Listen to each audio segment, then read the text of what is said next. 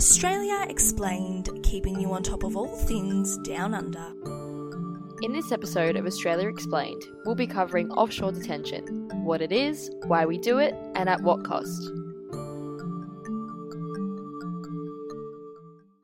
Hello, everyone. My name is Tanya Ragusa. And I'm Vanessa De Grazia.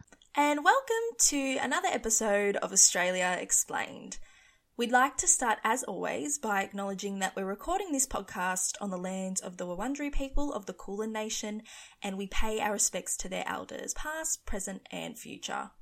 So last week we broke down what an asylum seeker is, you know, what they're entitled to, some of the myths around it. So if you missed that one, please go and listen. Yeah. But for this week, we'll be talking about offshore detention. So Tan, where does it fit into all of this? What kind of people are held in these places and why are they there?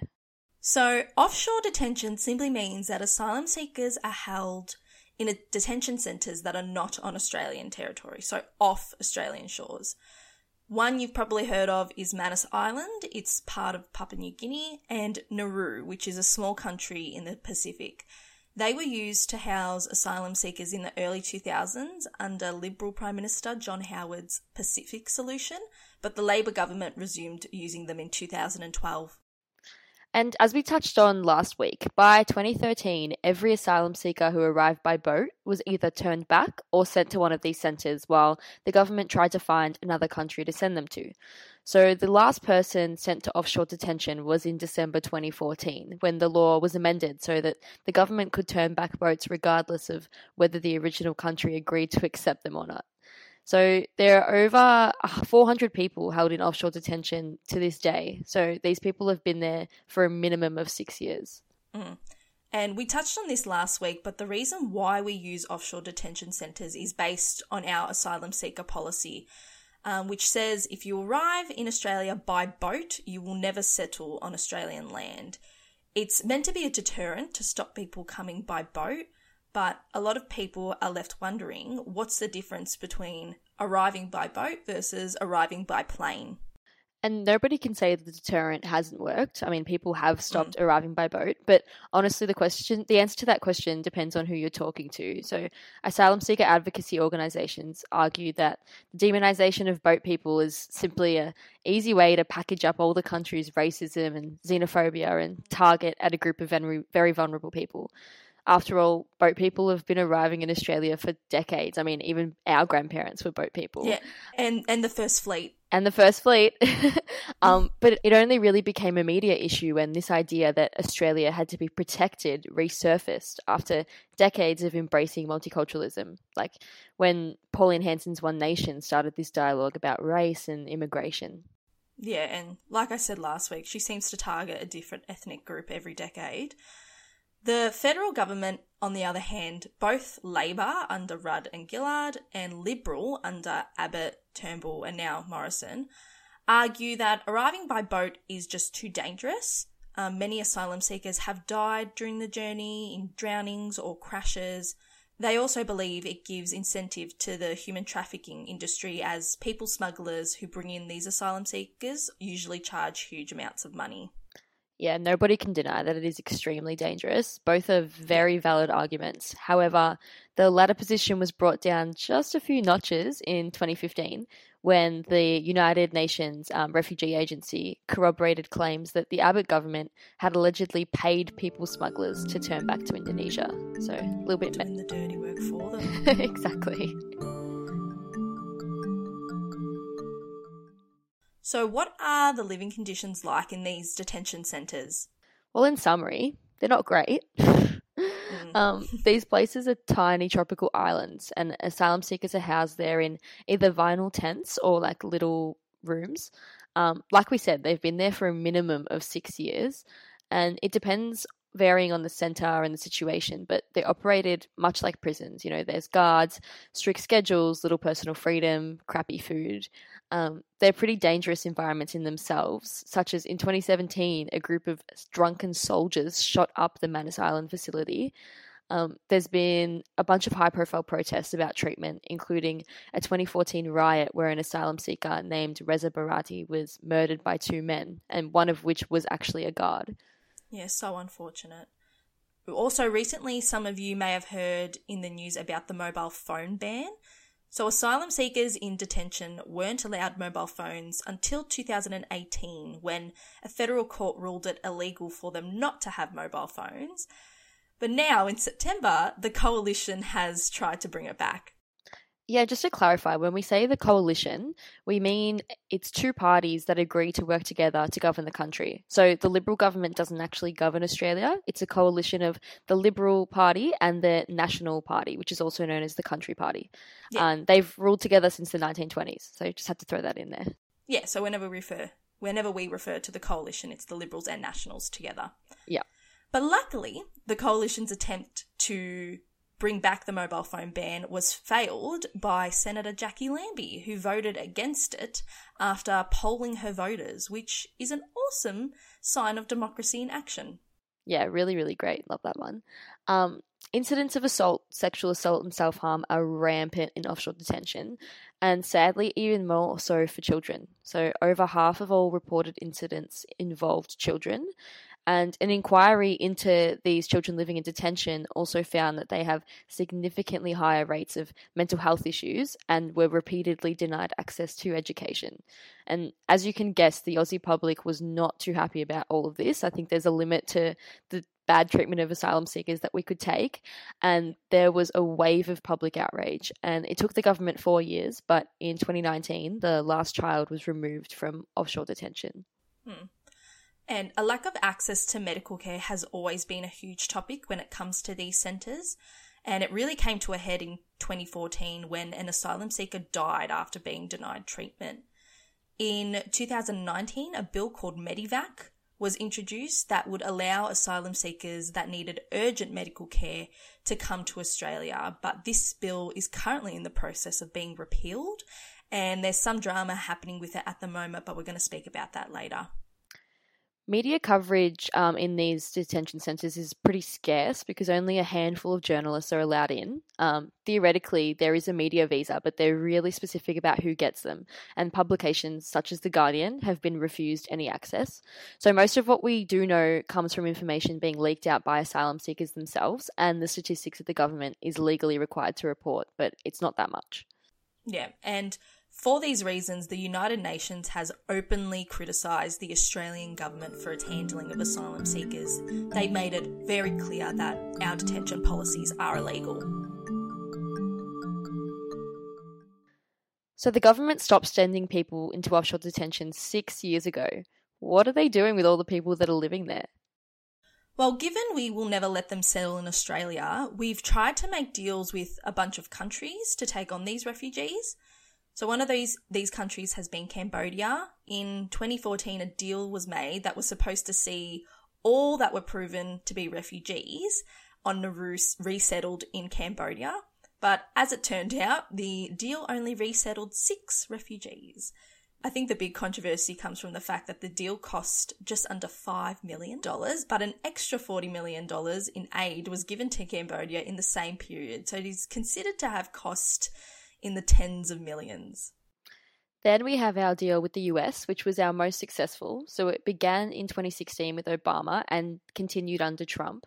Before it was paused due to COVID, 702 refugees had been resettled from Manus Island and Nauru. So, although it's still not ideal that Australia is shirking its responsibility of these refugees, the deal is viewed very favourably as it gives them a chance at a good life. Um, the cost of the deal is a little bit murky, but we can confirm it was a minimum of 22 million, and that's not including the cost of flights and relocation, etc. So, it's probably a fair bit more than this. Hmm. We also have Indonesia, and considering the geography, a lot of boats heading for Australia run through Indonesian waters. And since 2001, our governments have worked together to intercept a few of these boats, with Indonesia taking on a fair few asylum seekers to house in their country. And this is paid for by the Australian government, which has totaled around $388 million. And then, of course, we have the deals with the countries that house our offshore detention centres. So we started working with Nauru and Papua New Guinea in 2001 when hundreds of asylum seekers were rescued from a sinking ship in what was called the Tampa Crisis. And it's important to note that Nauru is a very poor country. It was overmined of its resources over the last century. So the offshore detention program makes up two thirds of its gross domestic product, where most of its income is coming from. So we send around $34 million a year via aid, uh, visa fees, and direct payment for the facilities. But as you can probably guess, this isn't the type of place where you can resettle refugees. They have zero employment prospects. Yeah, and a similar situation has unfolded in Manus Island. The province is Papua New Guinea's smallest, and the detention centre provides much needed jobs. Um, since 2012, Manus Island has cost Australian taxpayers $2 billion. To put that into perspective, that's more than the transport infrastructure allocations in this year's budget for Victoria, Tasmania, Northern Territory, and Australian Capital Territory combined.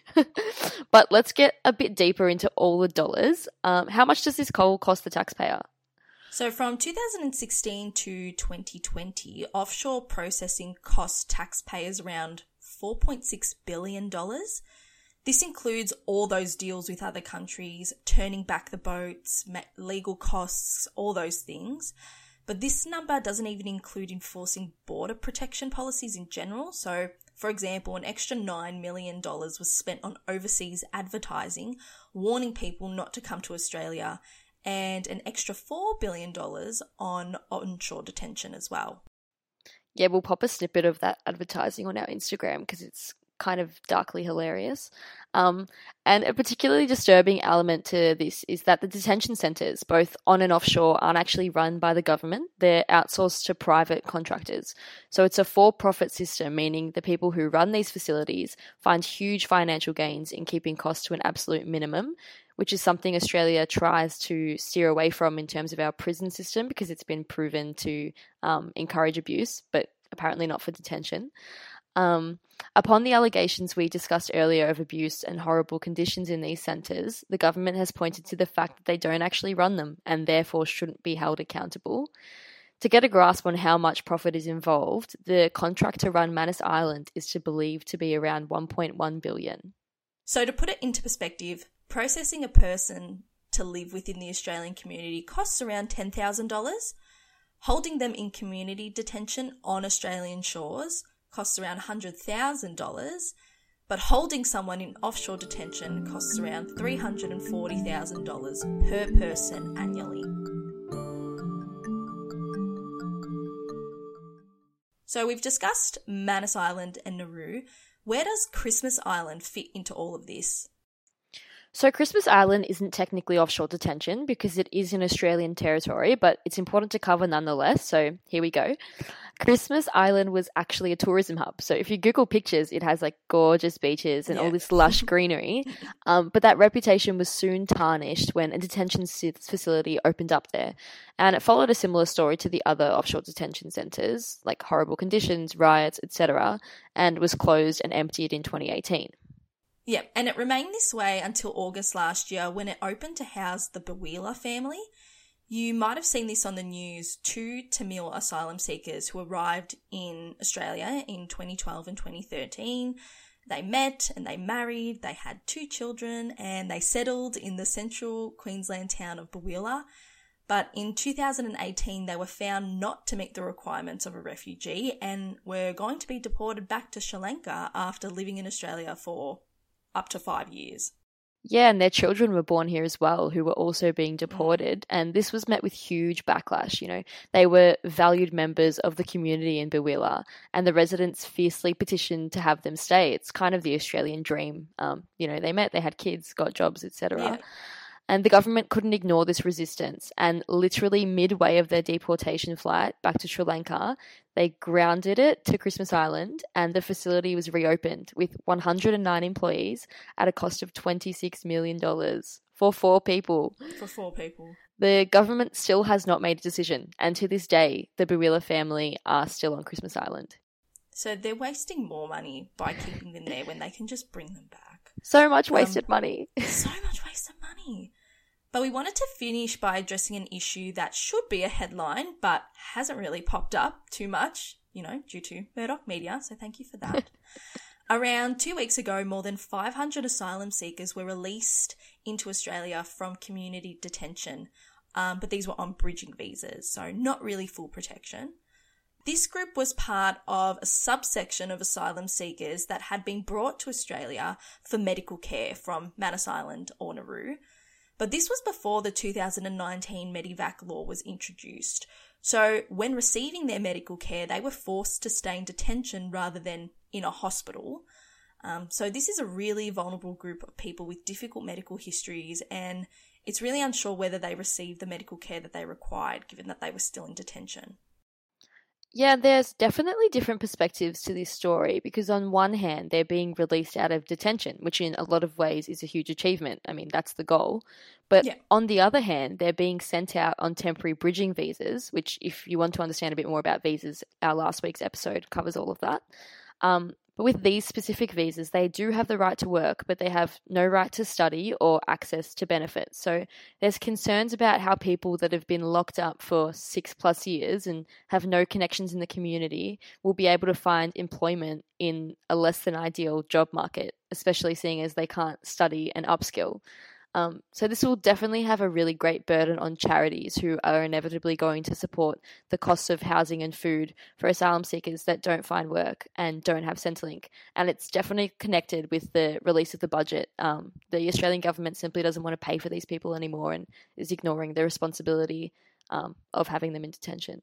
Yeah, let us know what you think. Is this a case of people criticising the government no matter what they do, or does the government have a certain duty of care here to make sure that they can re enter society in a beneficial way? And now it's time for our recommendations. Tanya, hit me. So I've got a collection of poems and short articles written by written by Behrouz Boochani. He was an asylum seeker from Manus Island, and a few of you might know him. He's he's quite well known because a few of his works have received received literary prizes, and he's done a lot of conferences and talks. And he recently just got granted a visa. But his poems from Manus Island um, really look at the conditions of the place and, and give you an insight into the environment. He often refers to it as a prison, people sleeping on the floor, people vomiting on themselves. So it's quite confronting.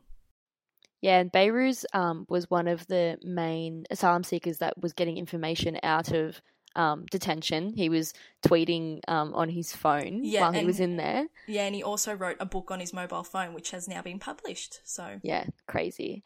Um, and my recommendation is an article about a series of interviews SBS did with Navy personnel that worked on Operation Sovereign Borders.